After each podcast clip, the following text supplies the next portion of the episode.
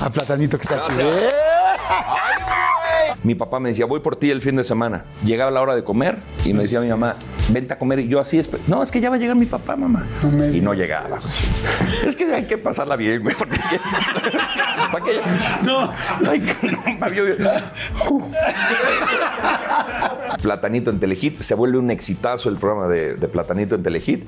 6 de la mañana, oye, están hablando de ti en redes sociales que acabas de contar un chiste bien cabrón. ¿Qué está pasando, güey? O sea, me dio pánico. Eh, mi mamá me hablaba llorando. Es que no dejan de hablar a la casa para amenazar, te van a matar.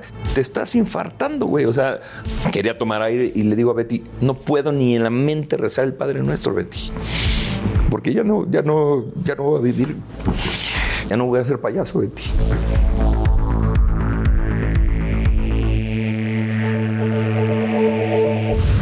Hola, ¿cómo están? Un episodio más. Y bueno, este no saben cómo lo he esperado, al grado fuerte, ¿eh? fuerte. Y me duele mucho decirlo, que este episodio podría no haberse grabado, lamentablemente, porque él estaba confirmado hace seis, siete meses, eh, se atravesó la pandemia, gracias a Dios estamos pudiendo hacer esta entrevista, porque con la situación que vivió, pudimos no haberlo vuelto a ver.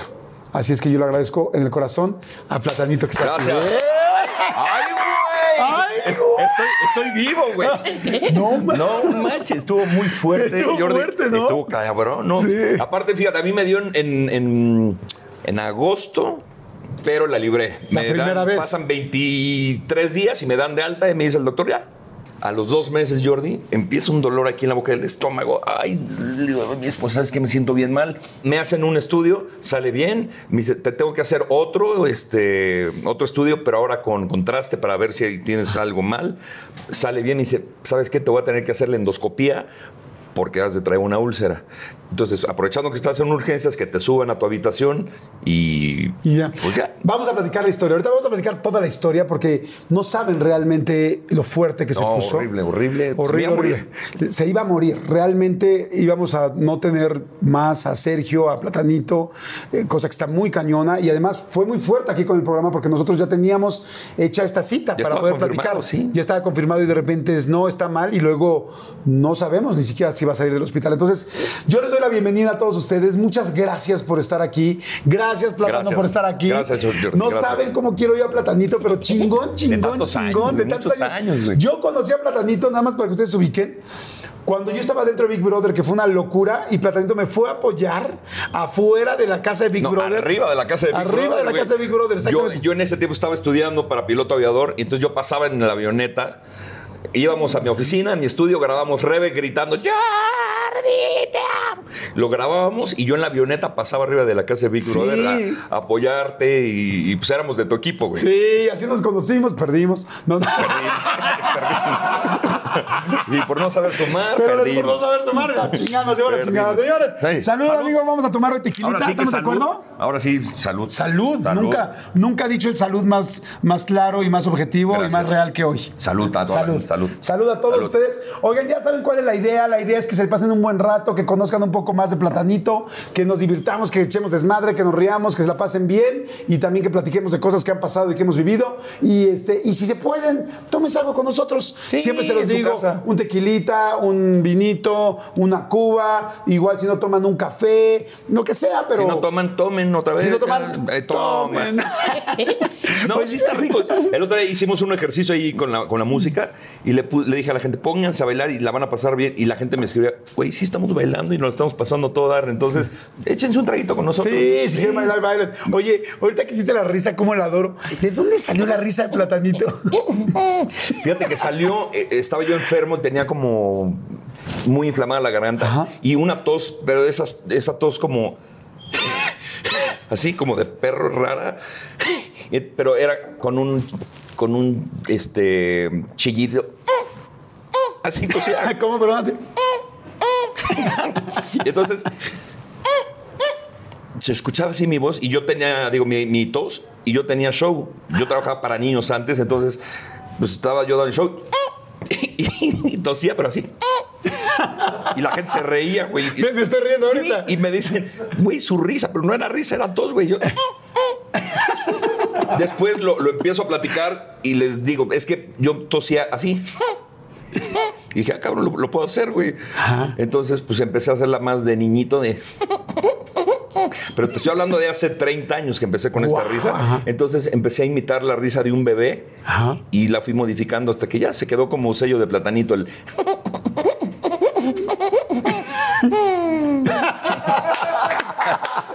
Ay, qué rico, amigo. Este personaje, Platanito, te ha dado muchísimo, pero tú eres comunicólogo y eres además piloto aviador. Soy todólogo, güey. O sea- o sea, de profesión, bueno, más bien de. eh, con mis estudios soy comunicólogo. Yo estudié en Albatros, en el Nuevo Mundo. Carrera trunca, no la terminé. Me- yo me salí en quinto semestre porque me fui de gira con una obra de teatro. Ajá. Pedí permiso en la universidad. Le dije, oye, me voy a ir de, de gira. Pues, y yo me pagaba la universidad. Es de donde yo recibo mis ingresos. Denme chance. Es un mes de gira. Me voy de gira un mes y medio y cuando regreso a la escuela me dice, no, tú ya estás dado de baja, o sea, llevas 30 y casi 40 días sin, sin venir a clases, pues tienes que repetir el año. Le digo, oye, pero yo, o- o yo pedí Pedí permiso, permiso. antes de irme, güey, y no me puedes hacer esto. Pues no me dejaron... eh, No juegues. Sí, querían que repitiera el año. Me peleé muy fuerte con, con los maestros, con los que me habían dado el permiso, y decido ya de terminar mi, mi universidad. Dice, ya no voy a estudiar, soy payaso, yo me dedico a esto, me está yendo muy bien, y ya no hice mi, mi carrera, me quedé en quinto semestre. En quinto semestre. Y la de piloto aviador, sí. La de piloto aviador sí la termino, pero nada más termino la de piloto aviador privado. Yo estudié en Aerotex, allá en la escuela de Atizapán, Ajá, en el aeropuerto sí. de Atizapán. Ahí estudié y es así. El día que terminé, el día que me recibí de piloto, dejé de volar. sí, eh, lo, lo ¿En uni- serio? Lo hice únicamente por hobby. O sea, este, tenías Jordi. ganas de volar. Es que yo, mira, yo era bombero. Bueno, soy bombero. Ah, eso, eso, eso ahorita lo vamos a platicar también. Entonces, siendo bombero en Atizapán de Zaragoza, nos tocaba a una unidad de, bomberos ir a cubrir al aeropuerto de Atizapán. Entonces, nos toca un evento de, de pilotos de- y de aviones ahí en el aeropuerto, bien padre. Y yo decía, puta, yo quiero estar arriba de una avioneta. Entonces le digo a un piloto, oye, ¿me puedo subir contigo? Sí, súbete. Y me subo a la avioneta y me dice, ¿quieres este, pilotear? Y ya, ¿tan fácil? Sí. Entonces agarré la avioneta y dije, no, de aquí soy, quiero estudiar esto. Te encantó. Y estudié mi carrera, hice las 40 horas que te piden como piloto privado y después me compré un simulador Ah, ok. de la marca Jepsen que era profesional y aparte te hacen válidas tus horas. Entonces compré mi simulador y tengo chingo de horas también como Oye, ¿nunca como piloto. compraste una avioneta? No tenía el dinero todavía. Pero ¿qué tal ahora, Ahora- pinche? ahora- Ahora, no te ahora hagas, güey, ¿no? Este, este me lo robé. Hasta salté un güey, pero. Aquí traes una, cabrón, ¿no? Hay una avioneta, güey. Una avioneta Este que marca la es de hora. güey. Oye, amigo, a ver, cuéntame. Ahorita estás diciendo lo de bombero. Eso está bien interesante. ¿A los cuántos años Ah. te llamó la atención ver a un bombero? ¿Cómo fue? A los ocho años, yo vivía en, en Lindavista, güey. Ajá. Entonces a los ocho años llega mi mamá y me dice, oye, ¿qué quieres de cumpleaños? Digo, yo, lo que yo quiera, sí, lo que tú quieras, júramelo, te lo juro. Y mi mamá lo que juraba lo cumplía. ¿O sea, eran pudientes o qué? Eh, pues no, no, no. O sea, no. eso era lo cabrón, ¿no? No, güey, no, no, mi mamá fue una. Bueno, es una chingona, porque mi mamá nos sacó adelante a, a mi hermana y a mí. Mi padre, pues ya lo he platicado muchas veces, uno de los mejores magos que ha habido en México. Cuando yo nací se desapareció el güey. Entonces, este, mi mamá se hizo cargo de nosotros y nos sacó adelante. Y no sé cómo le hacía mi mamá, pero lo que queríamos lo conseguía. Ok. Después ya de grandes, pues subimos, eh, supe que sí le tuvo que chingar muy duro mi jefa, porque sí pedía cada chingadera. Yo que decía, puta, ¿de dónde? La magia es muy cara, tú sabes, la magia es carísima. Yo le decía, quiero este truco, puta, ella veía cómo le hacía y me lo compraba. Ok. Entonces me dice, lo que yo quiera, me lo vas a cumplir, lo que tú quieras. Ok, quiero ir todo el día a la estación de bomberos. Entonces, allá en, en la villa, por la calzada Misterios, hay una, calle- una calle que se llama Henry Ford. Ajá. Y ahí hay una estación de bomberos, que ahí sigue la, la estación de bomberos. Pues me llevó mi mamá, habló con el comandante, le dijo, oye, es que mi hijo quiere ser bombero y quiere pasar su cumpleaños aquí. Ay, no manches, Y- qué padre. Y el comandante dijo, sí, nada más te voy a pedir un favor. Y me lleva a la oficina y me dice, lo único que te voy a pedir es que no puedes tocar este timbre, porque si tocas este timbre, mira lo que pasa. Y el comandante aprieta el, timbre y era la alarma, era la, la chicharra para que bajaran los bomberos y lo aprieta. el- y en eso empiezan a bajar bomberos y bomberos así por los tubos, se visten y ya se iban a arrancar cuando el comandante dijo, no, es un, un simulacro nada más para dar la bienvenida a un nuevo bombero. ¡Guau! Bueno, imagínate cómo estuvo el día que me fui a un incendio con ellos. No manches, yo ya Sí. con eso. Sí. Ya, ya también quiero ser bombero ahorita, güey. Sí, la- me, me pusieron, la- las botas me llegaban, ahora sí que botas hasta las manos. Como, Me llegaban- más bien como de table, ¿no? De- Pero te, te acabo de alburear, güey, pero bueno. Eh, pero Perdón, bueno. perdón. No, no, No, las botas de verdad, te las subías, pero me llegaban hasta acá las, las, las botas. Este, me puse el chaquetón. Eh, hazme un favor, pásame. Pero, o sea, No, o sea el chaquetón no es se el- la una, pero el- las pendejo dos, tampoco güey. soy, ¿eh? No, güey, pero me ponen el, el- el- el chaquetón, Chaquetón. el abrigo de bomberos, el casco de bomberos, que lo te- ese casco me lo regalaron, luego te lo voy a enseñar. Me, me regalan mi casco. Güey, y yo pensé, yo sentía que ya era bombero, Jordi. Y luego me llevan al incendio, imagínate. Eso sí, no me dejaron bajar del camión. Honestamente, me dijo el, el comandante, no te puedes bajar del camión. Las cosas están muy calientes allá afuera. Está muy caliente.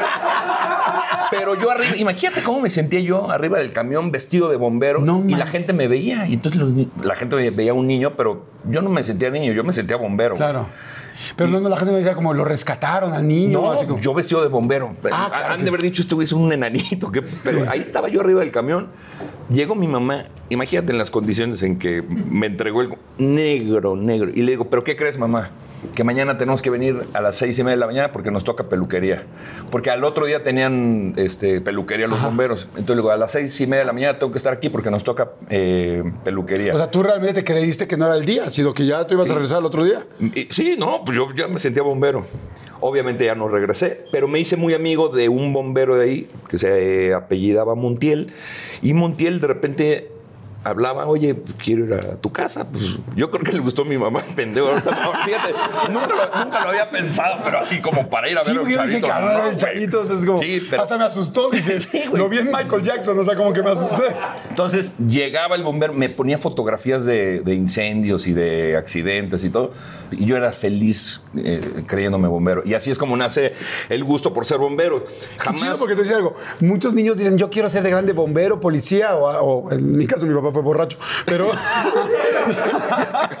porque muchos también dicen eso. Pero entonces tú sí querías ser bombero. Y cumplí mi sueño y a los 15 años ya- yo ya vivía en Atizapán, me cambié de, de Lindavista a Atizapán, me cambio a Atizapán y en la esquina de mi casa había un terreno baldío, se incendia y llegan los bomberos. Entonces mis vecinos de enfrente, de, de enfrente de, de- de la casa, ellos pertenecían al escuadrón de rescate SOS, así se llamaba un Sí, escuadrón que traían así una cruz verde en su casco padrísimo.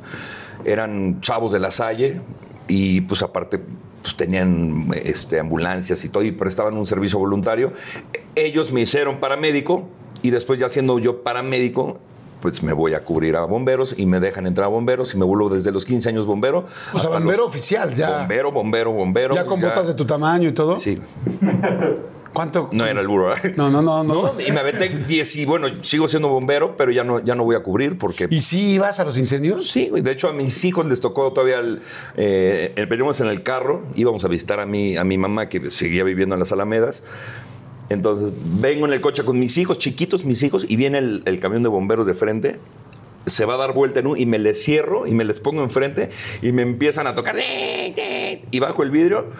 Pinche plátano, quítate, pendejo. Vamos un. Síguenos, güey. Y lo sigo y nos vamos a un incendio de un departamento y mis hijos chiquitos desde el coche viendo a su papá, imagínate, eh, apagando fuegos. Guau. Fue una gran experiencia. Fue la última vez que cubrí ya como bombero. Oye, ¿y en algún momento tuviste alguna situación de peligro muy fuerte? Digo, peligro Mira, que, to- sí, que- que no. todo lo conlleva, pero alguna situación más complicada. Mu- Muchas veces, de hecho, me tocó, había una, no sé si exista todavía esta fábrica, sobre la salida a Querétaro, eh, pasando Arboledas, del lado izquierdo yendo hacia Querétaro, había una fábrica que se llamaba Kimex. Se incendia la Kimex, llegamos y ahí estábamos en la Kimex pegándole al, al fuego. Aparte, me gustaba, entonces yo era de adrenalina, cabrón. Me metía yo con el comandante hasta adelante del fuego y estábamos, y yo sentía que me pegaban en el casco, como zapes, güey. Entonces yo volteaba a ver si era algún compañero y, y otra vez. Y en eso dice, se está cayendo el techo, güey. No, eran las piedras del el concreto que se estaba cayendo en, en el casco. Nos, nos vamos tantito para atrás, pero fue automático. En cuanto nos hacemos para atrás, se cae el piso donde estábamos eh, parados. No es Abajo cierto. el fuego, entonces estuve a punto de morir ahí. Este, tuve, así como cosas feas, co- cosas muy padres también como paramédico. Un día nos hablan, güey, hay un herido. Llegamos, un güey sentado. Y de repente, pues, ¿qué tienes? Abre las piernas. Y los huevos de fuera, güey. O sea, era un ratero, sale corriendo, brinca una, una, un alambre de púas. ¡Ay, de fuera, de fuera! y se ¿Afuera de la piel? Y afuera de la piel. ¡Ah! Yo odio que me hablen de Sí, huevos. güey. Y, sí. Y, bueno, pues fue la primera vez que le agarré los huevos a un hombre. Pues sí, güey. me- Y, también mi brother me dice, pues vas, güey. Pues, puta madre. Imagina, aparte, o sea, ver ya los, cómo son los testículos, es, padre, la verdad es. Y en una, en, en una gasa, güey, así le puse solución, este, suero, y pues a taparle así sus huevitos y al hospital, güey. Sí. Pero pues, son gajes del oficio. A ver, hace rato me dijiste algo importante que me quedé eh, un poco sorprendido, porque a, a mucha gente le ha pasado, pero a cada quien le pega distinto. El asunto de tu papá, o sea, ¿tus papás se casaron o o Mis no? papás se casaron, sí. Ok. Eh, ¿Tú eres, eh, tus yo cuántos soy- hermanos son? Somos. Yo tenía una hermana, la, la mayor, Mónica. eh, luego vine yo y luego de otro matrimonio mi mamá se vuelve a casar. Tuvieron una hija que es mi hermana man- menor, Carla, pero yo soy el del medio. Ok. Y- Se casan mis padres y como a los 3, 4 años mi papá se, se- se separan, se va de la casa. Lo seguíamos viendo de repente, pero mi mamá nos hizo creer que no estaba pasando nada feo. Ajá. Sin embargo, pues ya después, con la situación, sí sufrí mucho. Me- mi papá me decía, voy por ti el fin de semana. Yo que yo lo adoraba a mi papá, imagínate. Claro. Entonces yo me sentaba así en la ventana de la casa y me decía, este, paso por ti a las 9 de la mañana. Yo me despertaba a las 7 de la mañana, pues era muy niño. A las 7 de la mañana me metí a bañar y, mamá, ¿cuánto falta para que llegue mi papá? Y dice, no, mi amor, dos horas. Mira, aquí está la manecilla del, del reloj. Cuando el reloj llega aquí, llega tu papá. Yo veía el reloj y lo veía, el- así avanzaba. el- Mamá, ya llegó, ya va a llegar mi papá, sí. Pues pasaba una hora, dos horas y yo así. Llegaba la hora de comer y No me decía mi mamá, vente a comer. Y yo así, no, es que ya va a llegar mi papá, mamá. No me Y no digas llegaba. eso. No llegaba, sufrí mucho tiempo por mi papá, sí me hizo mucha falta, hasta el día que mi hijo nació. Como que hice a un lado ese dolor y dije, no puedo creer que mi papá nos haya abandonado. Si yo acabo de conocer a mi hijo y ya me enamoré de él, ¿cómo es posible que un hombre se haya atrevido a abandonarnos sin importarle absolutamente nada? Entonces, ese día como que lo perdoné y estuve en paz y jamás volví a llorar por mi papá.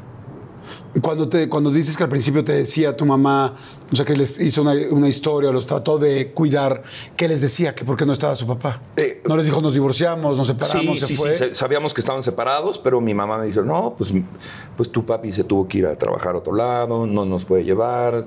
Este, no nos tocaba mucho el tema de mi mamá de que tenía otra pareja, mi papá, hasta que nosotros nos dimos cuenta que, Claro. oye mamá, pero es que ella vive con una señora. Ay, hijo, este, pues a lo mejor, pues la vida. Y, o sea, mi mamá fue una persona muy cuidadosa para que no nos doliera. Qué, qué- qué gran mamá, ¿eh? Qué Sí, gran mamá. la verdad es que Fíjate, sí, gran amiga mi mamá. no, no me gusta, no me gusta juzgar a nadie y menos a un papá en esta situación, porque hay mucha gente que lo ha hecho, hay gente que no está preparada en ese momento, que no tiene la madurez, eh, muchas cosas, ¿no? Pero mira, a falta de un papá que tenía esta pues eh, es- inestabilidad emocional, te tocó una gran mamá, ¿no? O sea, qué chingonería. Una, de- de- lo dices eh, y así es, una gran mamá, una gran amiga, porque sigue siendo mi gran amiga mi mamá. Ella sí, no, no hay secretos con mi mamá. Sabe todos mis secretos, mi mamá. Cuando nació tu hijo, ¿qué pensaste en la cabeza para decir, papi, estás perdonado? Pues te lo perdiste, así, o sea, te perdiste de mis besos. che, Jordi. Es que hay que pasarla bien, güey. porque- ¿Para qué? No,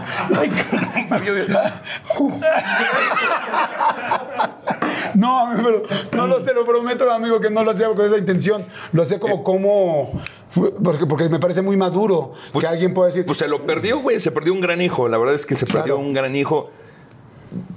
Pendejo yo que...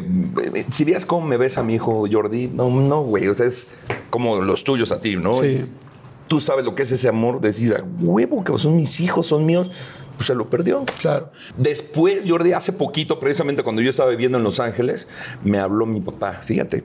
Bueno, me habló primero cuando fue el, el show sinfónico, el Platanito Sinfónico, que fue un gran espectáculo que me aventé en el, para festejar los 40 años de Platanito en el. ¿Te siguió hablando constantemente o ya no? Me hablaba una vez cada tres años y te, te amo y te quiero. Una vez le hablé para decirle, papá, voy a entrar a la universidad, nunca te he pedido ayuda, ayúdame. Necesito un pago urgente en la universidad, ayúdame, aunque sea nada más con eso. Mañana te deposito. nunca me depositó, pero bueno. Y eh, me habló para el sinfónico y yo le escribí una carta. Ah, no, no es cierto, eso, la carta ya fue después. Primero me habló mi papá cuando yo estaba en Los Ángeles para decirme que me amaba, que tú sabes cómo te amo a ti, a tu hermana, y dije, no, no lo sé, pero bueno. Este, ¿Cómo estás tú, papá? No, pues ya estoy enfermo de cáncer.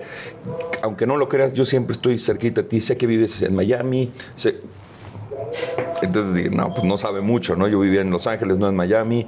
Eh, sé que tienes un, un programa muy bueno. Este, Que se llama otro rollo. Que, que se llama otro rollo. Sí, no, no sabía nada. Y me dijo que él estaba enfermo y que si había manera de Y que lo ayudarlo. ayudaras. ¿Y lo ayudaste? No. No, no. Dije, pues no.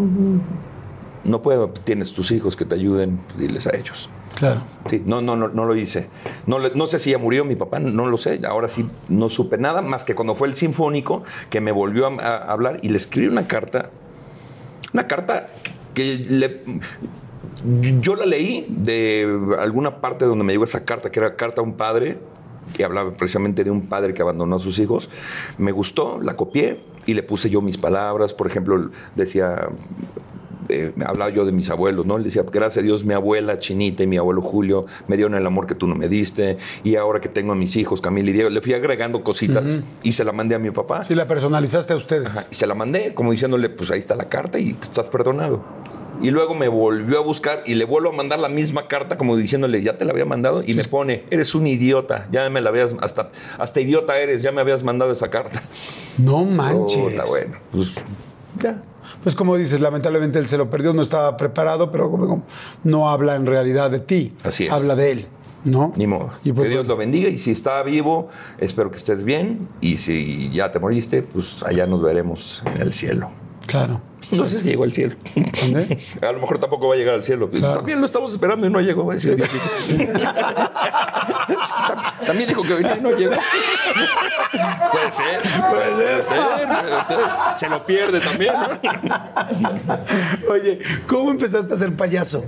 O sea, desde, también desde chico. Desde, de, uy, desde que yo tengo uso de razón, Jordi, yo ya quería ser payaso. ¿De dónde? No sé. ¿De dónde viene el, el- el amor por los payasos? No lo sé. Pero yo jugaba a ser payaso. yo, yo vivía en, la- en una unidad habitacional en Lindavista, Acueducto de Guadalupe. Ahí vivía. Y son edificios y hay varias entradas. La entrada A, la B y la C en cada edificio.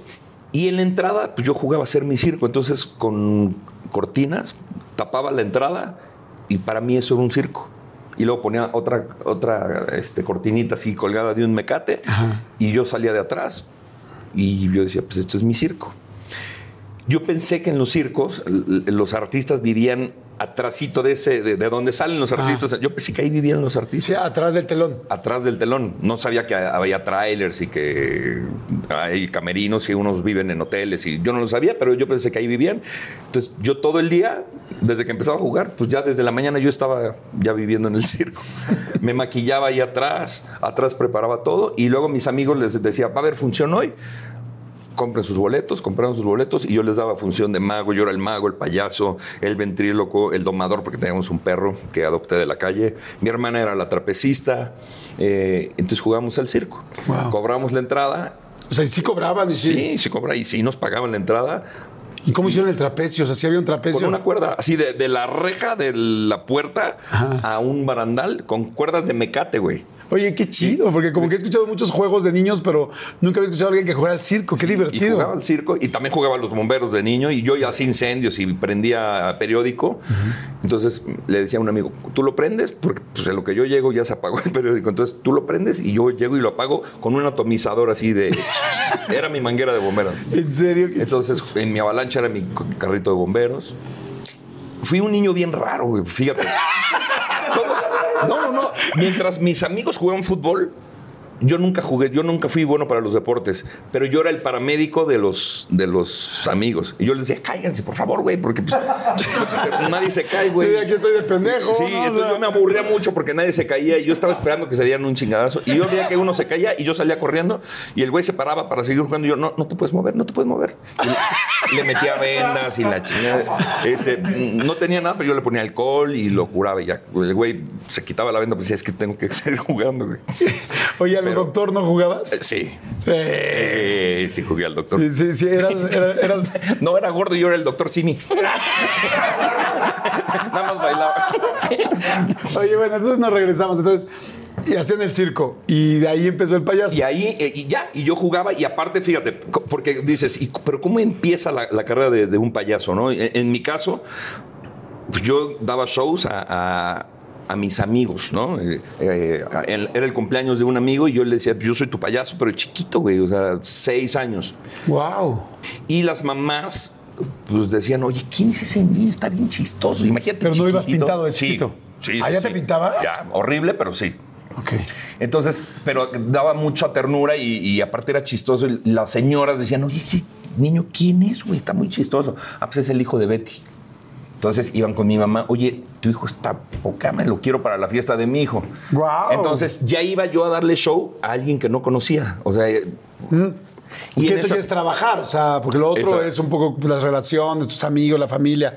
Pero ya con alguien que no Sí, conocías. pero para mí era juego, ¿eh? Porque, y aparte me pagaban, entonces me encantaba. Y hacía magia, entonces pues ya empecé a, a hacer una rutina. Luego mi hermana era mi asistente, mi hermana ya no quiso trabajar conmigo, entonces yo ya trabajaba solo y luego me vuelvo ventríloco. Y pues eh, eh, era padrísimo ver a un niño con su muñequito de ventroloquía y haciendo magia y chistes y todo. Qué chido.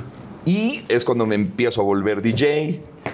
Oye, a ver, ahorita vamos a platicar de eso. Vamos a, vamos a platicar de lo de DJ. Vamos a platicar de, evidentemente, lo, eh, el momento tan fuerte que pasó con lo de la este, guardería de Hermosillo ABC. ABC. Vamos a hacer rápido un refil, ¿no? ¿Te parece bien un refil? Y este, ustedes, por favor, si les está gustando, por favor, suscríbanse. Eso es lo más importante. Luego, nada más ven un pedacito y tal, para que puedan ver completas las entrevistas. Suscríbanse, es completamente gratis, siempre lo será. Y activen la campanita. Y al lado de una campanita, nada más le pasas el botoncito al otro lado y ya te avisa cuando subimos algo nuevo, ¿no? Vale. Acu- Acuérdense que las entrevistas las subimos todos los domingos a las 6 de la tarde, ¿no? Perfecto, vamos a refil. ¿Cómo te conviertes en payaso para adultos? O sea, más bien cambias el tema. Gracias al maestro Polo Polo. Para Polo Polo. Me acuerdo, estábamos en el Mundial México 86.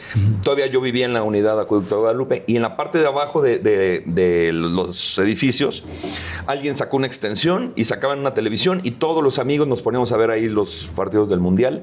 Y al final alguien sacó un tocadiscos. Dijo, chequen este comediante. Y puso el primer LP de Polo Polo. Y dije, wow, no, eran unas risas. Yo quiero ser como el señor Polo Polo. Yo algún día voy a llegar a ser comediante. Y mi muñeco se empieza a volver grosero. Yo no era el grosero, era porque Platanito era para niños, ¿eh? Platanito jamás, ni por acá me pasaba que yo iba a ser eh, payaso para adultos. Y como Polo Polo no tenía maquillaje, pues dije, no, pues yo también voy a ser este, comediante, pero como ventríloco. Y empiezo a trabajar en el Sugar, ¿te acuerdas del Sugar ahí en la zona rosa? Empiezo a trabajar ahí. Ahí estaba el grupo K, pero también estaba en ese tiempo Johnny Welch, que era Ah, un fenómeno Johnny Welch, y sus muñecos preciosos, el Mofles y... Así es este, cierto, no me acordaba. Gran saludo a Johnny Welch. Estaba Johnny Welch, también trabajaba en la crepa loca y Johnny Welch era como el de moda, el comediante, el ventríloco de moda. Y entonces voy y trabajo, pido trabajo en el Sugar con Sergio Villarreal, que era el dueño del, del Sugar, y me da la oportunidad, me dice, pues sí. Y empiezo con mi muñeco, y de verdad que era un éxito el, el muñeco, pues que peladísimo mi muñeco. Y aparte yo ya con muchas tablas con el, con el muñeco, y muy buen show. ¿Cuántos Yo- años tendrías?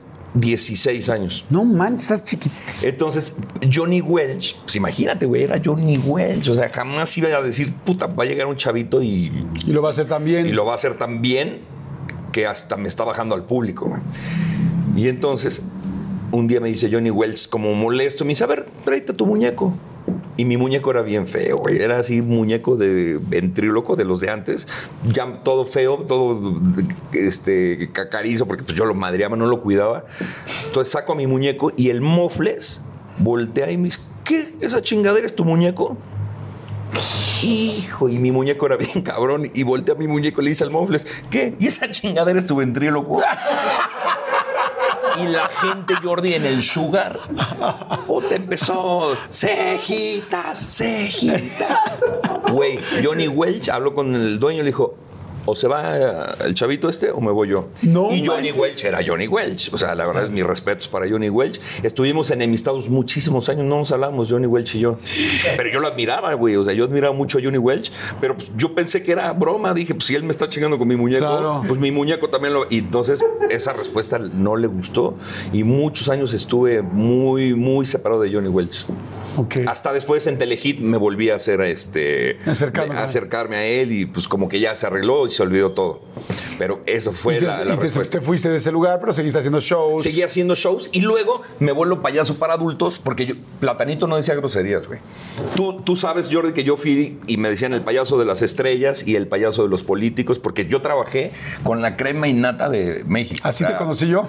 Perdón. Trabajaba con los presidentes, trabajaba con gobernadores, trabajaba con todos los artistas, en casa de todos los, los Mi- empresarios más cabrones de México. Pues yo daba el show, era el payaso de moda en Interlomas con la comunidad judía. Bueno, era el payaso más consentido del mundo. Y llegué a tener de verdad seis, siete shows por día, Johnny. Imagínense hacerse. Pero ya no ¿desde de a cuándo? 1500, güey. Ya, No, ya, no, no. le- ya cobraba más. No sé No. cuánto, pero a lo mejor. No, yo sí sé cuánto. Yo te, Échale ocho mil. No, yo te contraté tres veces, cabrón. Sí, o sea, yo ya sí sé cuánto. muchísimo dinero y tenía un chingo de trabajo. Entonces, yo gané mucho dinero eh, de chavo. Algo que me gustaba mucho de tu show, a mí, pero no a todo el mundo, es que eras muy duro. O sea, bueno, no, si a todo el mundo le gustaba, a menos a que agarrabas a chingar. Sí, Porque siempre que- agarrabas a uno o a Y dos. no lo soltabas. Y no lo soltabas. Pero lo que era padrísimo de ti es que tú no tenías miedo de agarrarte al más importante, al multimillonario, al director de la empresa. O sea, ibas a ver, entonces la gente era como, wow, qué irreverente es. Este, yo me acuerdo una vez en un show que nosotros te contratamos, una persona muy cercana a nosotros, muy cercana, de repente el rey dice, tú vas a ser Holanda. Y yo, ¿por qué Holanda dices? Y ya pasó toda feliz, dice, ¿por qué Holanda es cagando aquí? Holanda es cagando acá. Y yo le veía la cara y decía, no le importa que es la persona tan cercana a nosotros, ¿no? Y este, pero eso hacía que todo el mundo se muriera de la risa, que los shows fueran fantásticos. ¿Te costaba trabajo? ¿No? ¿Algún día tuviste No, un problema por eso? Güey, me ¿Cómo llegué salió eso? Bueno, no nada más, no, se lo dije a la primera dama, güey. O sea, también a la- ¿Lo de la- Holanda? A lo de Holanda, güey, imagínate. A gente pesada, pesada también de los, de los narcos, güey. O sea, también. Y me decían, no, güey, es don chingón. Y yo, madre, pues no sabía, güey. Entonces también me llegó a, a pasar con ellos. ¿Nunca tuviste un problema que alguien se enojara muchísimo? Sí, me, me llegó a pasar, pero, pero, güey, yo le decía, pues tranquilice, pues es un show, güey. En un show. ese es el show. En el Mascabroes, por ejemplo, me llegó a pasar que empiezo a molestar gente y se paran, güey, chinga tu madre. Le digo, bueno, está bien, chinga tu madre. Sí, ya, chinga mi madre. Chingas a tu. Oh, que sí, chinga mi madre. Y se para y se va. Entonces le digo, miren cómo son las cosas. El güey me está diciendo chinga a tu madre y el que se está yendo chinga a su madre es él. Se, re- se quería regresar a madrear de lo enojado, güey. Pero pues, la gente sabe a lo que va, Jordi. La gente sabe a lo que va. Porque además se enojaba, o sea, se podía llegar a enojar el que molestabas. Que no, no, no siempre se enojaban. A mí me molestaste mil veces, a mucha gente. me- Y todo el mundo nos reíamos. No, y hay gente que le encanta que lo molestes. Claro, ¿eh? O sea, te- chingame a mí, por favor. Plátano, chingame. Así te decían, chingame a mí. Pues sí. Y luego en el programa decía, Platanito, miéntame la madre. O sea, y, y yo tenía una sección en, en Telehit que era el plátano pelado, que era una marioneta de un plátano y el plátano pelado. Entonces, saludos para Jordi. Jordi, chinga tu madre. Y así era. Y la gente le encantaba y te escribía, por favor, miéntame la madre, miéntame la madre a mi mamá, a mi papá, miéntame. Les encantaba, güey. Claro. Y ahí empezaste a hacer todo este trabajo, a hacerte muy, muy famoso y vas a decir, Pero, ¿sabes quién fue el culpable que Plátano haya sido payaso para adultos? ¿quién? Charlie Garibaldi. ¿Charlie de Garibaldi? Sí, güey, era mi clientazo, era, me contrataba mucho para todas las fiestas Para de pesca, era, no, para adultos. Ah. Charlie tenía un bar en, en la colonia Roma, el 440. Ah, sí. Me llegó a contratar ahí muchas veces en su, en su bar y aparte nos iba muy bien, la gente le gustaba que, y lo pedían, oye, queremos que venga el mago con su, con su muñeco. Y un día me dice Charlie, ¿sabes qué plátano? Deberías de hacer tu show, pero sin el muñeco. Y volteé a ver a Charlie y dije, estás loco, güey. O sea, es el que güey. o sea, el éxito. No, güey, es que cuando hay una parte donde tú, plátano, haces un solo sin tu muñeco y estás bien chistoso. Y dije, nah, estás loco. Y un día dije, a ver, sin muñeco. Y no manches el, el trancazo que fue. O sea, porque ya ahí sí ya me convertí en el primer payaso para adultos en México. Dicen que fue Broso, pero no, Broso no es payaso. Broso es un gran. eh, Sí, es un actor comunicador. Es un comunicador y interpreta. No hace un- shows ni. Sí, interpreta a un, a un payaso. Pero, pues no, fui yo el primer payaso para adultos en, en- en México, imagínate. ¡Wow! Entonces, pues fue un exitazo, la gente me quería y me hablaban y me hablaban y me hablaban. De hecho, no encontrabas lugar. ¿Querías contratar a Plátano? Lo Sí. sabes, tenías que decir, híjole, recorro mi fiesta un mes, tampoco puedo en un mes. No, es cierto, en dos meses. Hasta que mucha gente me decía, bueno, ¿qué día puedes? Pues puedo tal día. Y hacían su fiesta ese día con tal de que fuera Platanito. Sí, sí, sí. eso- Y sabes que a mí algo que me impresionó mucho desde el principio que te vi, yo creo que eso era mucha visión desde chico, que traías unos super vestuarios, todo tu staff estaba uniformado, eh, los racks, los juegos que traías, o sea, los aparatos que traías eran de wow, o sea, pues por eso este show también cuesta. Cuesta. O sea, eh, como que te fijabas mucho en la imagen, ¿no? Hasta la fecha, ¿eh? Hasta la fecha sigo cuidando mucho el maquillaje, Sí. la nariz, eh, eh, las pestañas, todo, todo el maquillaje. Hoy sé que vengo a una entrevista, pues tienes que venir bien presentable, porque pues no vienes a... ¿Cuánto te tardas en maquillar? Dos horas me tardo en maquillar. No es cierto. Tengo que peinar la peluca, arreglar la nariz, este, dejarla que se vea bonita, porque pues, digo, vamos a hacer un, un buen programa. Pues tienes que. Es, siento que es un respeto al público. Claro. Me- Me cepillo los dientes Claro. antes de una entrevista, huelo rico, me pongo desodorante, me baño antes de trabajar. Entonces, eso la gente, quieras o no, lo valora y te lo paga. Claro, por supuesto. ¿Cuánto fue el show? ¿Cuál, cuál ha sido el show para más gente que diste como payaso? El show para más gente fue en la feria de mm, Villaflores, Chiapas. Metí más gente que Alejandro Fernández. Casi todo el pueblo estaba allí en la feria. 120 mil personas. No manches. Sí. 120 mil personas. la- sí, tengo fotos de, Y de- eras tú solo. yo solito. güey. Imagínate así, chiquito, puta, pero había, o sea, infinito la gente. ¡Guau! Y qué fue, yo creo que mi mejor época de, de fama de Platanito. ¡Qué padre! Oye, ¿y había alguna censura? ¿O hay alguna censura cuando tú cuentas tus chistes? tal? Porque a mí me encantan tus chistes, pero me gusta que seas pasado y divertido. ¿Hay alguna censura o no? Eh, autocensura. Yo mismo me autocensuraba. Yo tenía, por ejemplo, palabras que hasta la fecha no, no acostumbro decirlas ni en mi vida personal ni como platanito. Yo mismo me pongo esa este, autocensura, pero antes no existía. Y de hecho, bendito Dios, existió Telehit, que fue lo que me eh, catapultó ya muy grueso Telehit. Ya ahí ya hacías todos los shows del mundo, ¿no? O sea, Ya tenía, es que en mi carrera yo la hice más que por tele o, o por aire, la hice por tierra. O sea, era impresionante la cantidad de, de shows que yo tenía. Cuando hago telehit, trabajé menos, pero cobraba mucho más. Entonces, pues, ya en lugar de dar cinco shows diarios, era uno o dos, pero cobrando muchísimo más. oye, ¿y, y quién te invitó a Telehit Memo del Bosque? Memo del Bosque me invita. Yo ya había hecho un programa en televisión azteca que se llamó Aquí está la papa, que fue un fracaso en mi carrera porque era la una de la tarde, imagínate. Entonces, un payaso alburello. Y yo le decía a Alejandro Rod- eh, Romero, que era el, el productor, que fue el productor de Tempranito también. Le digo, es que Alex. Por eso lo hizo a las 2 de la tarde el otro, Le digo, ¿no? no, Sí, digo, no funciona, güey. O sea, no, no, no, Alex, no va a funcionar el payaso a esa hora, güey. No, sí, sí, sí, avienta. Y me aventaba los albures y bueno, los comentarios, porque antes era por mail, ¿no? Los Ah. comentarios no, eran horribles. Y un día salgo marchando con un letrerito que decía, cámbiale de canal en mi propio programa. Y la señora Pati Chapoy no entendió la broma y bueno, me deshizo en, en televisión. Creo que influyó mucho en, en Pati para que me sacaran del, del programa. Y luego Telehit. Y luego me voy a trabajar a, a un lugar que se abrió en Insurgentes, en la Ciudad de México, aquí en, en México, el Masca Brothers, que me invita Alejandro Gou, me invita a trabajar ahí. Y conozco a Memo del Bosque. y Memo me dice, oye, yo tengo un programa en Telehit. Y digo, no, Memo, yo televisión no, güey. Ya, ya hice tele y nomás no la hago en tele, güey. O sea, lo mío es por Los fuera. shows. No, es que no hay censura. Le digo, híjole, no, Memo, no, no. Inténtalo, un mes. Si en un mes no te gusta, no, Memo, hasta que me convenció, hice el programa y al mes me habla Memo a su oficina y me dice, bueno, a su oficina en la calle porque yo no podía entrar a Televisa. Entonces me dice... ¿No Memo, podías? ¿Por qué? Bueno, no puedo, porque estaba vetado. ¿Ya estabas vetado? Ya, estaba- ya había pasado Big Brother. Ah, ok. Ah. Entonces me, em, pues, ah, eh, me dice Memo, ¿qué tal, güey? ¿Llevas un mes? ¿Te quieres salir? Le sí, no me siento muy a gusto. Y me saca los números, me dice, pues, ¿qué crees que eres el programa número uno de Telehit? Nah, ¿cómo? sí. y queremos que sigas en Telehit y qué necesitas. Y bueno, se armó el programa y duramos cinco años al aire. ¿Ahí con- estaba con Guerra de Telehit. Chistes ya o no? Ya estaba Guerra de Chistes. Ya estaba Guerra de Chistes y bueno, pues, empiezo a hacer Platanito en Telehit. Se vuelve un exitazo el programa de, de Platanito en Telehit. Y una mañana, Jordi, de repente, madres, güey, me hablan a las 6 de la mañana, oye, están hablando de ti en redes sociales que acabas de contar un chiste bien cabrón. ¿Qué está pasando, güey? No sé, yo seguí dormido. ¿El del ABC? El del ABC.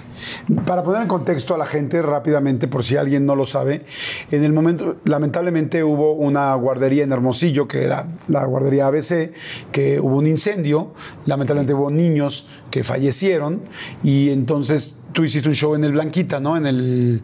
En todos lados. Yo ese chiste, bueno, ahorita te platico, pero Ese chiste, hizo un chiste sobre, sobre todo esto, con, con varios gags, gags se les habla como remates, como varios, un chiste con varios chistes. retomados y yo los adapté de San Juanico, que fue una explosión también en México hace muchos años, una explosión de San Juanico, adapté los chistes a la guardería. Ok. Y entonces los dice y ahí, y ahora sí, perdón, ahí me quedé. Entonces de repente, ¿qué hiciste? Y y es que eres eh, lo más sonado ahorita en internet y en las redes sociales. Este, en ese momento yo no sabía ni cómo se decía trading topping o trending topping o trading, no sé, ni sabía yo la palabra. Es que eres el, el trending. Yo sí, qué sé, no sé qué sea. Pues es la noticia más sonada en el momento en, en internet, en el mundo, no nada más en México, ¿En el mundo? en el mundo. Wow. Me hablaron de Irak, me hablaron de reporteros mexicanos, pero que viven en Irak para entrevistarme, de Argentina, de España, de Estados Unidos. Y puta, de repente, como más avanzaban las horas, Jordi, más llamadas y llamadas, güey, la prensa, yo, ¿qué, pero qué, qué está pasando? Hasta que me mandan a hablar de Televisa.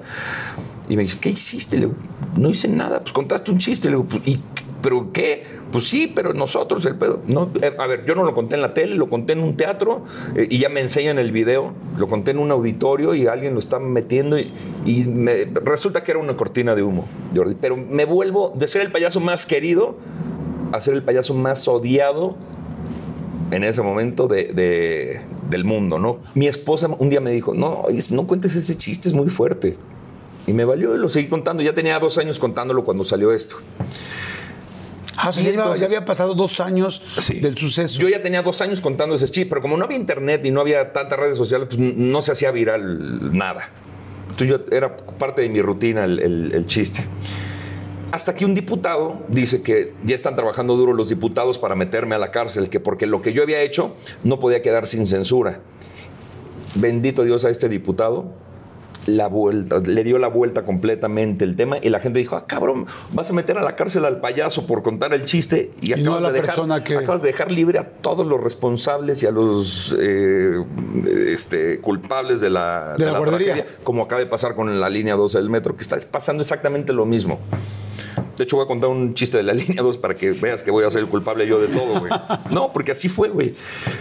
Entonces, ese, ese lunes hablo con Memo del Bosque y le digo, Memo, hoy no voy a- no quiero sacar el programa hoy, Memo. Me dice, Plátano, no puedes, o sea, tienes que sacar el programa. No, Memo, no quiero, por favor. Vamos a, es- a esperar, güey. Sí, sí, sí, está demasiado caliente las cosas. Sí, no sale mi programa, no sale mi programa ese- esa noche. Sin embargo, el punto más, y lo puedes checar tú, Jordi, el punto más alto de la historia de Telehit fueron los primeros minutos Para ver si salía tu para programa. ver si salía mi programa. Era así el rating disparadísimo, más que todos, para ver qué chingado iba a decir el payaso. Pues la sorpresa es que no salió mi programa. Hasta la siguiente semana vuelve a salir mi programa, porque ya había el diputado hablado y ya la gente empezó a defenderme. ¿Cómo te sentiste tú? O sea, es- No. empieza a pasar esto y ¿qué dijiste? Porque digo, es muy normal. eh, no estoy justificando, evidentemente, la situación, pero sí es muy normal que en México todo, o sea, es muy normal que se hagan chistes de humor negro. Pues en México y en el mundo, ¿eh, Jordi? O sea- de, de hecho, la comedia proviene de, de- de- las tragedias. O sea, todo chiste viene de una tragedia. Y entonces, este, ¿tú cómo te sientes? O sea, empieza a pasar el día y ¿qué dices? no, no, no me dio miedo. O sea, me dio pánico. pánico. Híjole, no. ¿Con quién de- estabas? ¿Con tu esposa? Con mi esposa, con el pollo, que era el productor de, de Telehit, con Gus Rodríguez también, con mi equipo, con mi staff, con mis hijos.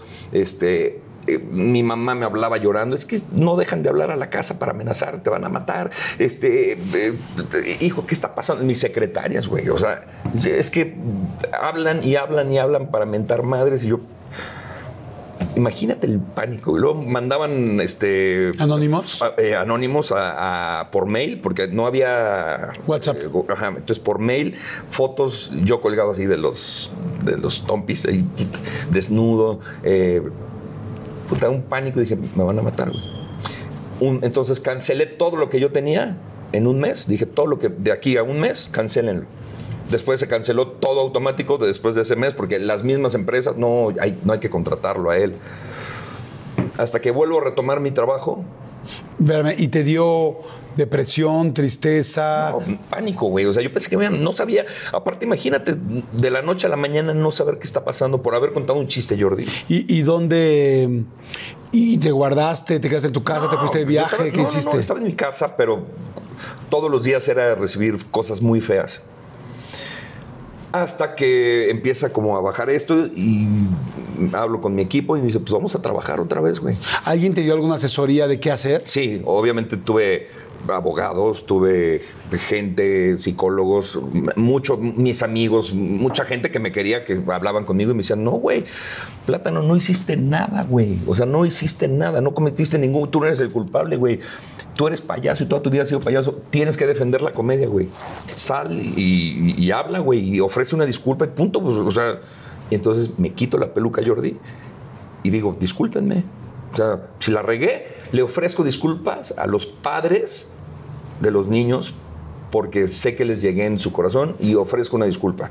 Y, una disculpa que hasta la fecha no volví a contar ese chiste, Jordi. No he vuelto a contar ese chiste. Y hay nuevos chistes de tragedias y sí los cuento, güey.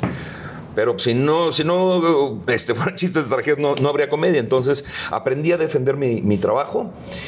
Muchos compañeros comediantes me atacaron, que ahora los escucho y digo, hijo de tu pinche... O sea, me atacaste y mira lo que cuentas, tú está peor, güey. Pero al final de cuentas, con medio lo apoyas, pero dices, ¿por qué no eh, me defendiste, pendejo, no? ¿En, ese momento alguna vez pensaste, voy a dejar mi carrera? Sí.